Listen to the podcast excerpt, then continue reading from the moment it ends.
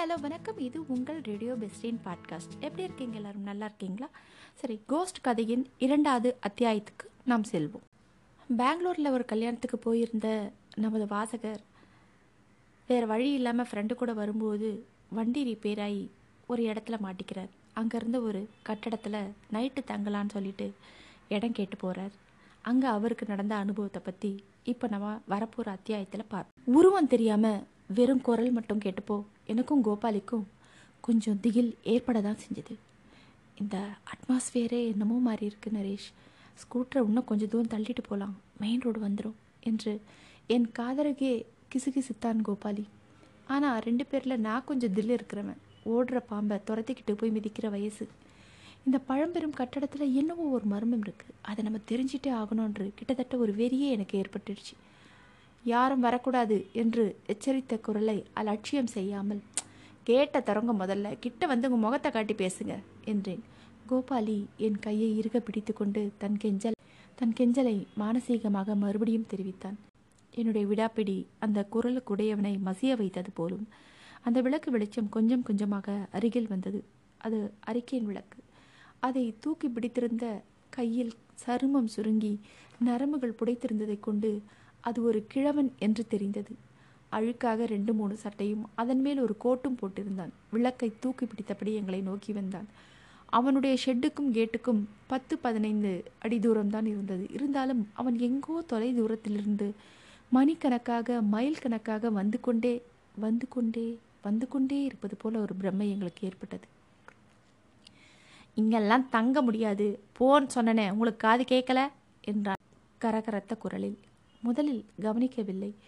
இதற்கு முன் எப்படிப்பட்டவரையும் மசிய வைக்கும் மந்திர கோலை கேட்டின் வழியே அவன் கண்முன்னே நீட்டினேன். ஐம்பது ரூபாய் நோட்டு. அதை அவன் வாங்கி கொள்ளவில்லையே தவிர கேட்டை திறந்தான். என்ன வேணும் உங்களுக்கு? என்றான். ஸ்கூட்டர் ரிப்பேர் ஆயிடுச்சு. ராத்திரி நேரம். இங்கே தங்கிட்டு விடிக்காலையில் நாங்கள் எழுந்து போயிடுறோம். உங்கள் எஜமானர்கிட்ட கொஞ்சம் கேட்டு சொல்லப்பா என்றேன். எஜமானரா? மாளிகையை ஒரு முறம் நோக்கிவிட்டு எங்களை பார்த்து சிரித்தான். உதட்டுக்கு மேல் மீசை குலுங்கியது. அங்கே எஜமானர்லாம் கிடையாது. அது காலி பங்களா. எத்தனை நாளாக காலியாக இருக்கு? அறுபது வருஷத்துக்கு மேலே இருக்கும். கோபாலியும் நானும் ஒருவரை ஒருவர் பார்த்து கொண்டோம். இந்த ரூபாயை வாங்கிக்கோங்க முன்னாடி என்று மறுபடியும் நோட்டை நீட்டினேன். அவன் பரிதாபத்துடன் தலையை அசைத்தான். பணத்துக்காக இல்லைங்க. உங்களை பார்த்தா நல்லவங்களா தெரியுது. இது நல்ல இடம் இல்லை. சற்று தயங்கி விட்டு சொல்ல வேண்டாம் என்று நினைத்ததையும் சொல்லிவிட்டான். அது ஒரு பாழடைஞ்ச மாளிகை. பேய் பிசாசெல்லாம் உலவர இடம். ஓ என்றான் கோபாலி. சரி சரி சரி நரீஷ் போயிடலாம் என்று என் கையை பிடித்தான். அதை நான் மெல்ல விடுவித்து கொண்டேன். பெரியவரே எதுக்கும் இதை வச்சுக்கோங்க என்று சொல்லி நோட்டை அவன் கோட்டு பைக்குள் நானே சொருகிவிட்டேன். பேய் பிசாசுங்களை பற்றிலாம் ஆராய்ச்சி செய்கிறவங்க தான் நாங்கள் பல கட்டுரையெல்லாம் எழுதியிருக்கோம் லெக்சர்லாம் பண்ணியிருக்கோம். அதனால் எங்களை பற்றி நீங்கள் பயப்படாதீங்க. நீங்கள் முன்னாடி போங்க என்று அவர் தோளில் கையை வைத்து வற்புறுத்தினேன். கோபாலியின் முகத்தை பார்த்தேன். எதனாலோ தெரியவில்லை. முதலில் இருந்த திகில் இப்பொழுது குறைந்திருந்தது. என்னைப் போலவே அவனிடமும் ஒருவித ஆர்வம் ஏற்பட்டிருந்தது. கிழவன் முன்னே நடந்தான். கோபாலி ஸ்கூட்டரை போர்டிகோவின் ஓரத்தில் நிறுத்தினான். அது வெறும் மாளிகை அல்ல ஒரு சின்ன அரண்மனை. ஆனால் தூசியில் புதைந்திருந்தது. ஒட்டடையின் மனம் மூக்கை அடைத்தது. அறிக்கை விளக்கை தூக்கி ஒரு காகிதத்தை கொளுத்தி மூலைகளில் இருந்த பெரிய மெழுகுவத்திகளை ஏற்றினான் கிழவன். நாலு திசைகளிலும் அவற்றின் நிழல்கள் ஒன்றோடொன்று மோதிய போது வினோதமான அமானுஷ்யமான உருவங்கள் சுவர்கள் எங்கும் தரையெங்கும் திடீரென தோன்றி படைப்படையாக சஞ்சரித்தன. அது முன்ஹால் வெல்வெட்டு போர்த்தப்பட்டிருந்த பழைய சோப்பாக்களும் உயரமான முதுகுகளை கொண்ட நாற்காலிகளும் போடப்பட்டிருந்தன. ஒரு தட்டு தட்டினால் அந்த மாளிகையே மூழ்கடிக்கக்கூடிய அளவுக்கு புழுதி கிளம்பும். அப்படி இருந்தது. ஆலை எடுத்து ஒரு பெரிய அறை இருந்தது. அதன் சாவி கொண்டு திறக்கும் முன் கிழவன் மறுபடியும் எங்களை கெஞ்சுகிற மாதிரி பார்த்துவிட்டு மறுபடியும் சொல்கிறேன் பார்த்துட்டு போயிருங்க. இங்கே யாரும் ராத்திரி தங்குனது கிடையாது. தங்குனா காலையில் கால் உயிரோட கிளம்புனது கிடையாது என்றான். ஏன்? அப்படி என்ன நடக்கும்? என்று தைரியத்தை கூட்டிக் கொண்டு கோபாலி கேட்டான். ராஜா அனுமந்தப்பாவோட ஆவி அவங்க கழுத்தை நெரிச்சிடும்.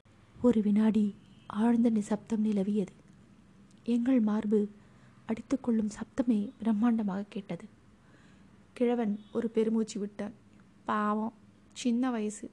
ஆனால் இவங்களுடைய விதி இப்படி இருந்தால் யார் தான் காப்பாற்ற முடியும் என்று அந்த பெருமூச்சு சொல்லாமல் சொல்லியது. அடுத்த கதவை திறந்தான். அங்கேயும் மூளைக்கு மூளை மெழுகுவத்திகளை கொளுத்திய பின்னர் தான் இன்னும் விஸ்தாரமான இன்னும் அலங்காரமான மண்டபம் என்பது தெரிந்தது. அரை பூரா நிலைக்கண்ணாடிகள் நின்றிருந்தன. மிக உயரத்தில் வர்ண கோலங்கள் போட்ட விதானம் தெரிந்தது. அங்கிருந்து அழகழகான லஸ்தர் விளக்குகள் தொங்கின. ஆனால் கீழே நடந்த நடந்து கொண்டிருக்கின்ற ஏதோ ஒரு சோக நாடகத்தை பார்த்து துன்பப்பட்ட மாதிரி அந்த லஸ்தர்களில் ஒரு சோகமும் மௌனமும் குடிக்கொண்டிருந்தன எல்லா ஜன்னல்களும் கதவுகளும் சாத்தப்பட்டிருந்தும் கூட ஏர் கண்டிஷன் மாதிரி ஒரு குளிர்ச்சியை உணர்ந்தோம். அந்த குளிர்ச்சி இன்பமாக அனுபவிக்கக்கூடியதாக இல்லாமல் முதுகு தண்டில் ஏறிக்கொள்ளும் சிலிர்ப்பாக இருந்தது. அந்த பரந்த அறையின் ஓரங்களில் சுவர்களை ஒட்டினார் போல பல்வேறு ஆசனங்கள் போடப்பட்டிருந்தன. கொஞ்சம் உயர்ந்ததாக இருந்த ஒரு மேடையில் பழைய சிம்மாசனம் ஒன்று நடுநாயகமாக காணப்பட்டது. எவ்வளவு பழுதாய் இருந்தாலும் அதன் தோற்றம் பளபளத்தது. முதுகிலும் கைகளிலும் கற்கள் பதிக்கப்பட்டிருந்தன. அது அது ராஜா அனுமந்தப்பாவோட சிம்மாசனம் என்றான் வேலைக்கார கிழவன். இதில் உக்காந்தபடியே தான் அவர் செத்து போனார். அதுக்கப்புறம் யாரும் இதில் உக்காந்தது கிடையாது. அந்த ராஜா எப்போ செத்து போயிட்டாரு என்று கேட்டான் கோபாலி. என் பாட்டனாருக்கு பாட்டனார் காலத்தில் ஒரு நூற்றி ஐம்பது வருஷத்துக்கு மேலே இருக்கும். இதில் உட்காந்து அப்படி செத்து போனார் சொன்னீங்களே ஏன் மாரடைப்பா? இல்லை தற்கொலை பண்ணிக்கிட்டார் என்றான் கிழவன் அமைதியாக. எங்கள் இமைகள் ஒரு கணம் படப்படக்க மறந்து விட்டன. கொஞ்ச நேரம் கழித்துதான் ஏன் என்றான் கோபாலி. எனக்கு விவரமெல்லாம் தெரியாது. அவர் ரொம்ப செல்வாக்கா இந்த பக்கத்தில் ஆண்டுட்டு வந்ததா சொல்லுவாங்க. பரம்பரை பெருமை நிறைய இருக்கிறவர். ஆந்திராவில் ஒரு ராஜ குடும்பத்தில் அவருக்கு கல்யாணம் நிச்சயம் பண்ணாங்களாம். கல்யாணத்தை கோலாகலமாக நடத்துறதுக்கு பிரமாதமாக ஏற்பாடு செஞ்சுருந்தாங்களாம். அக்கம் பக்கத்து ராஜாக்கள் எல்லாமே வந்திருந்தாங்க. ஆனால் கல்யாணத்துக்கு முன்னாள் பொண்ணு காணாமல் போயிடுது. கல்யாணம் பொண்ணா? ஆமாங்க. அவங்க ஊர்லேயே யார் மேலேயோ ஆசையாம். அது இஷ்டத்துக்கு விரோதமாக இந்த கல்யாணம் முடிவு செஞ்சுருந்தாங்களாம். அதனால் கடைசி நிமிஷத்தில் அந்த பொண்ணு வடக்கே எங்கேயோ ஓடி போயிட்டாலாம் இங்கே என்னடான்னா ராஜா மேலே ராஜா குடியிருக்காங்க. இங்கே என்னடான்னா ராஜா மேலே ராஜா வந்திருக்காங்க.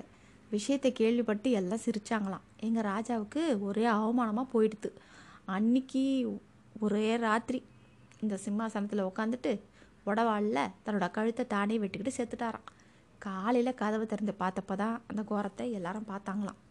நானும் கோபாலியும் அந்த வெற்று சிம்மாதனத்தை வைத்த கண் எடுக்காமல் பார்த்தபடியே இருந்தோம். இந்த வினாடி கூட அங்கே வந்து அந்த ராஜா அனுமந்தப்பா உட்காருவது போலவும் தலையை கைகளினால் பீத்து கொள்கிற மாதிரியும் வெறிக்கிற மாதிரியும் வாளினால் கழுத்தை அறுத்து கொள்கிற மாதிரியும் அடுத்தடுத்த காட்சிகள் ஸ்லோ மோஷனில் நடந்தன. தலையை உலுக்கி கொண்டு அப்புறம் அப்பால் என்ன? ஒரு ராஜா தன்னுடைய சிம்மாசனத்தில் செத்து போனால் என்ன ஆகும்? அதுவும் தற்கொலை பண்ணிக்கிட்டா. அந்த ராஜ்யம் எப்படி உருப்படும்? சின்ன பின்னமாக செதஞ்சிருச்சு. கடைசியில் இந்த மாளிகை மத்திரம் தான் மிஞ்சிச்சு. இதை சுற்றி இருக்கிற ஆயிரம் ஏக்கர் நிலம் அரண்மனை கஜானாவில் இருக்கிற நகைங்க இதையெல்லாம் யார் எடுத்துக்கிறது? சண்டை வந்து வெள்ளைக்காரன் சமாதானம் பண்ணி ஆளுக்கு கொஞ்சம் கொடுத்து அவனும் எடுத்துக்கிட்டான். இந்த மாளிகை தான் பாக்கி. ராஜவம்சத்தில் ஒருத்தர் வந்து குடும்பத்தோடு கொஞ்ச நாள் தங்கியிருந்தார். ஒரு நாள் ராத்திரி ரத்த ரத்தமாக கக்கிட்டு விழுந்து செத்து போனார். அவரோட குடும்பம் பயந்துக்கிட்டு பூனா போயிடுது. அதுக்கப்புறம் ஒவ்வொருத்தராக பல பேர் தங்கினாங்க. வந்த அன்னைக்கே நடுராத்திரியில் சில பேர் உயிரை விட்டாங்க. தினம் ராத்திரி பன்னெண்டு மணிக்கு இங்கே ஒரு சிரிப்பு சத்தம் கேட்கும். ராஜாவோட ஆவி வரும். கிழவன் ஏற்றி வைத்த மெழுகுவத்திகளில் இரண்டு அணைந்து விட்டது. அதன் மெல்லிய புகைப்படலம் மட்டும் நடு அந்தரத்தில் சதிராடியதை பார்க்கையில் நீண்ட எலும்பு உருவங்கள் ஒன்றோடொன்று மோதிக்கொள்கிற மாதிரி இருந்தது. கிழவன் என் கையை பற்றி கொண்டு உங்களை பார்த்தா நல்லவங்களாக இருக்குது சின்ன வயசு.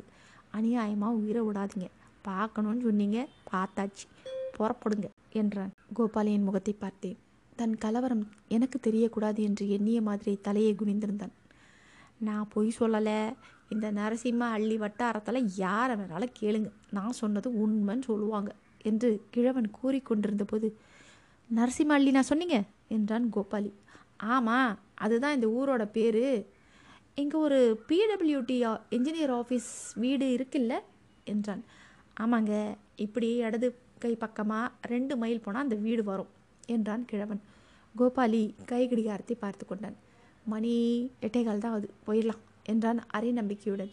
என்ன சொன்னாலும் இங்கிருந்து என்னை கிளப்ப முடியாது என்பது அவனுக்கு புரிந்துவிட்டது. ஆமாங்க போயிடுங்க என்றான் வேலைக்காரனும். கோபாலி உனக்கு பயமாக இருந்தப்போ நான் இருந்து பார்த்துட்டு தான் வருவேன் என்றேன். கோபாலி பண்பாடு உள்ள இளைஞன். என்னை ஆபத்தில் சிக்க வைத்துவிட்டு தான் மட்டும் போவது அவனுக்கு பிடிக்கவில்லை. உன்னை விட்டு நான் இங்கே போக போகிறதில்ல அந்த இன்ஜினியர் வீட்டுக்கு போய் ஸ்கூட்டரை ஏதாவது ரிப்பேர் பண்ண முடியுமான்னு பார்க்க சொல்கிறேன் ஸ்கூட்டரை சரி செஞ்சுட்டா அதிலே வந்துடுறேன். இல்லைன்னா நடந்தே திரும்பி வரேன். எப்படியும் பதினோரு மணிக்குள்ளே இங்கே வந்துடுவேன் பிஸ்கட் டீ ஏதாவது கிடச்சிருச்சுன்னா நான் எடுத்துகிட்டு வரேன். ராத்திரி ரெண்டு பேரும் இருந்து பார்த்துடலாம் என்றான். அவன் குரலில் உண்மை துணித்தது. சரி நீ போயிட்டு வா என்று அவனை அனுப்பி வைத்தேன். வழி காட்டுவதற்காக வேலைக்கார கிழவன் அவனுடன் சென்றான். நான் சுவரில் மாட்டியிருந்த ஓவியங்களை ஒவ்வொன்றாக பார்த்து கொண்டிருந்தேன். எங்கேயோ ஒரு சுவர்கோழியின் ரீங்காரத்தை தவிர வேறு சத்தம் கேட்கவில்லை. எப்போதாவது ஒரு பறவை வேகமாக சிறகடிக்கிற மாதிரி படப்படப்பு கேட்கும். மெழுகுவத்திகளின் சுடர் மெல்ல ஆடின. அது மிக நீளமான அறை. உடல் மெலிவதற்காகவே வாக்கிங் போக விரும்புபவர்கள் இங்கே வந்து தினம் ஐம்பது நடை உலர்த்தினால் போதும் என்று எண்ணிக்கொண்டேன். கொஞ்ச நேரம் ஒரு நாற்காலியின் முனையில் உட்கார்ந்தேன். நிலை கண்ணாடிகளில் என் உருவத்தை பார்த்து கொண்டேன். கதவுகளின் பிடிகளை இழுத்து பார்த்தேன். நேரம் ஓடிக்கொண்டிருந்தது. உயிரில்லாத அந்த மாளிகையில் எங்கேயோ ஒரு கடிகாரம் மட்டும் ஓடிக்கொண்டிருந்தது போலும் எனக்கு தாகமாக இருந்தது. தண்ணீர் ஜாடியில் நீர் இருந்தது. ஆனால் அதன் அழுக்கை பார்த்ததும் என் தாகம் என்னை விட்டு ஓடியே விட்டது. மணி பதினொன்று அடிப்பது கேட்டது. பிறகுதான் எனக்கு கோபாலியை பற்றி ஞாபகம் வந்தது. ஏன் இன்னும் வரல? போன இடத்துல அவனை யாராவது தடுத்துட்டாங்களா? வழியில் இல்லை போகும்போது ஏதாவதா? இது ஆக்சிடென்ட் ஆயிடுச்சோ? நிமிடங்கள் ஓட ஓட எனக்கு இருப்பு கொள்ளவில்லை. கதவை திறந்து கொண்டு வெளியே வந்தேன். பிறகு கேட்டை அடைந்தேன். ஷெட்டுக்குள் வேலைக்கார கிழவன் குரட்டை விட்டுக்கொண்டு தூங்குகிற சத்தம் கேட்டது. க்ரீச் என்று கேட் திறந்து கொண்ட போது கூட அவன் எழுந்திருக்க காணும். மெயின் ரோடு எந்த பக்கம் இருக்கும் என்று எண்ணியவாறு கொஞ்ச தூரம் நடந்திருப்பேன். எதிரில் கோபாலி வருவது என் கண்ணில் பட்டது. ஸ்கூட்டர் இல்லை நடந்துதான் வந்தான். என்னாச்சு? இன்ஜினியர்கிட்ட கண்டுபிடிச்சிட்டியா? என்றேன். ம் என்றான். ஸ்கூட்டரை சரி செய்கிறதா சொன்னாங்களா? அதற்கும் ம் ம் என்றுதான் பதிலாக வந்தது. போன இடத்துல அவனை பயமுறுத்திருப்பாங்களோ என்று நான் யூகித்து கொண்டேன். உள்ளுக்குள் ஆடிப்போய் இருப்பதால் வாய்விட்டு பேச விரும்பாமல் இருக்கிறான் என்று நினைத்தேன். எனக்கு முன்னதாகவே வேகமாக நடந்து சிம்மாதன அறையை அடைந்தான் கோபாலி. அவனுடைய வேகம் ஆச்சரியமளித்தது. எதையோ கண்டுபிடிக்க அல்லது எதையோ செய்து முடிக்க ஆர்வமாய் இருப்பதைப் போலத்தான் தோன்றியது. என்ன கோபாலி ஏன் ஒரு மாதிரி இருக்க? என்று கேட்ட என்னுடைய கேள்விக்கு பதில் ஒன்றும் கூறாமல் பின்கை கட்டியபடி அறையில் உலாத்த தொடங்கினான். கை கடிகாரத்தை பார்த்தேன். மணி பதினொன்றே முக்கால்.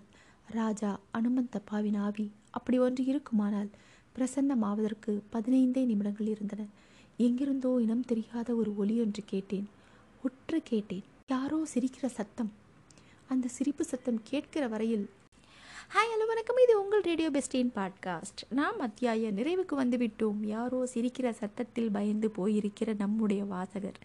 அடுத்து என்ன பண்ண போகிறார் என்பதை நம்ம அடுத்த அத்தியாயத்தில் பார்ப்போம். உங்களுடைய ஃபீட்பேக்ஸை என்னுடைய இமெயில் முகவரிக்கு நீங்கள் அனுப்புனீங்கன்னா நான் சந்தோஷப்படுவேன். குறைகள் இருந்தால் திருத்திக் கொள்வேன் இதுவரை இந்த எபிசோட கேட்டதுக்கு ரொம்ப நன்றி.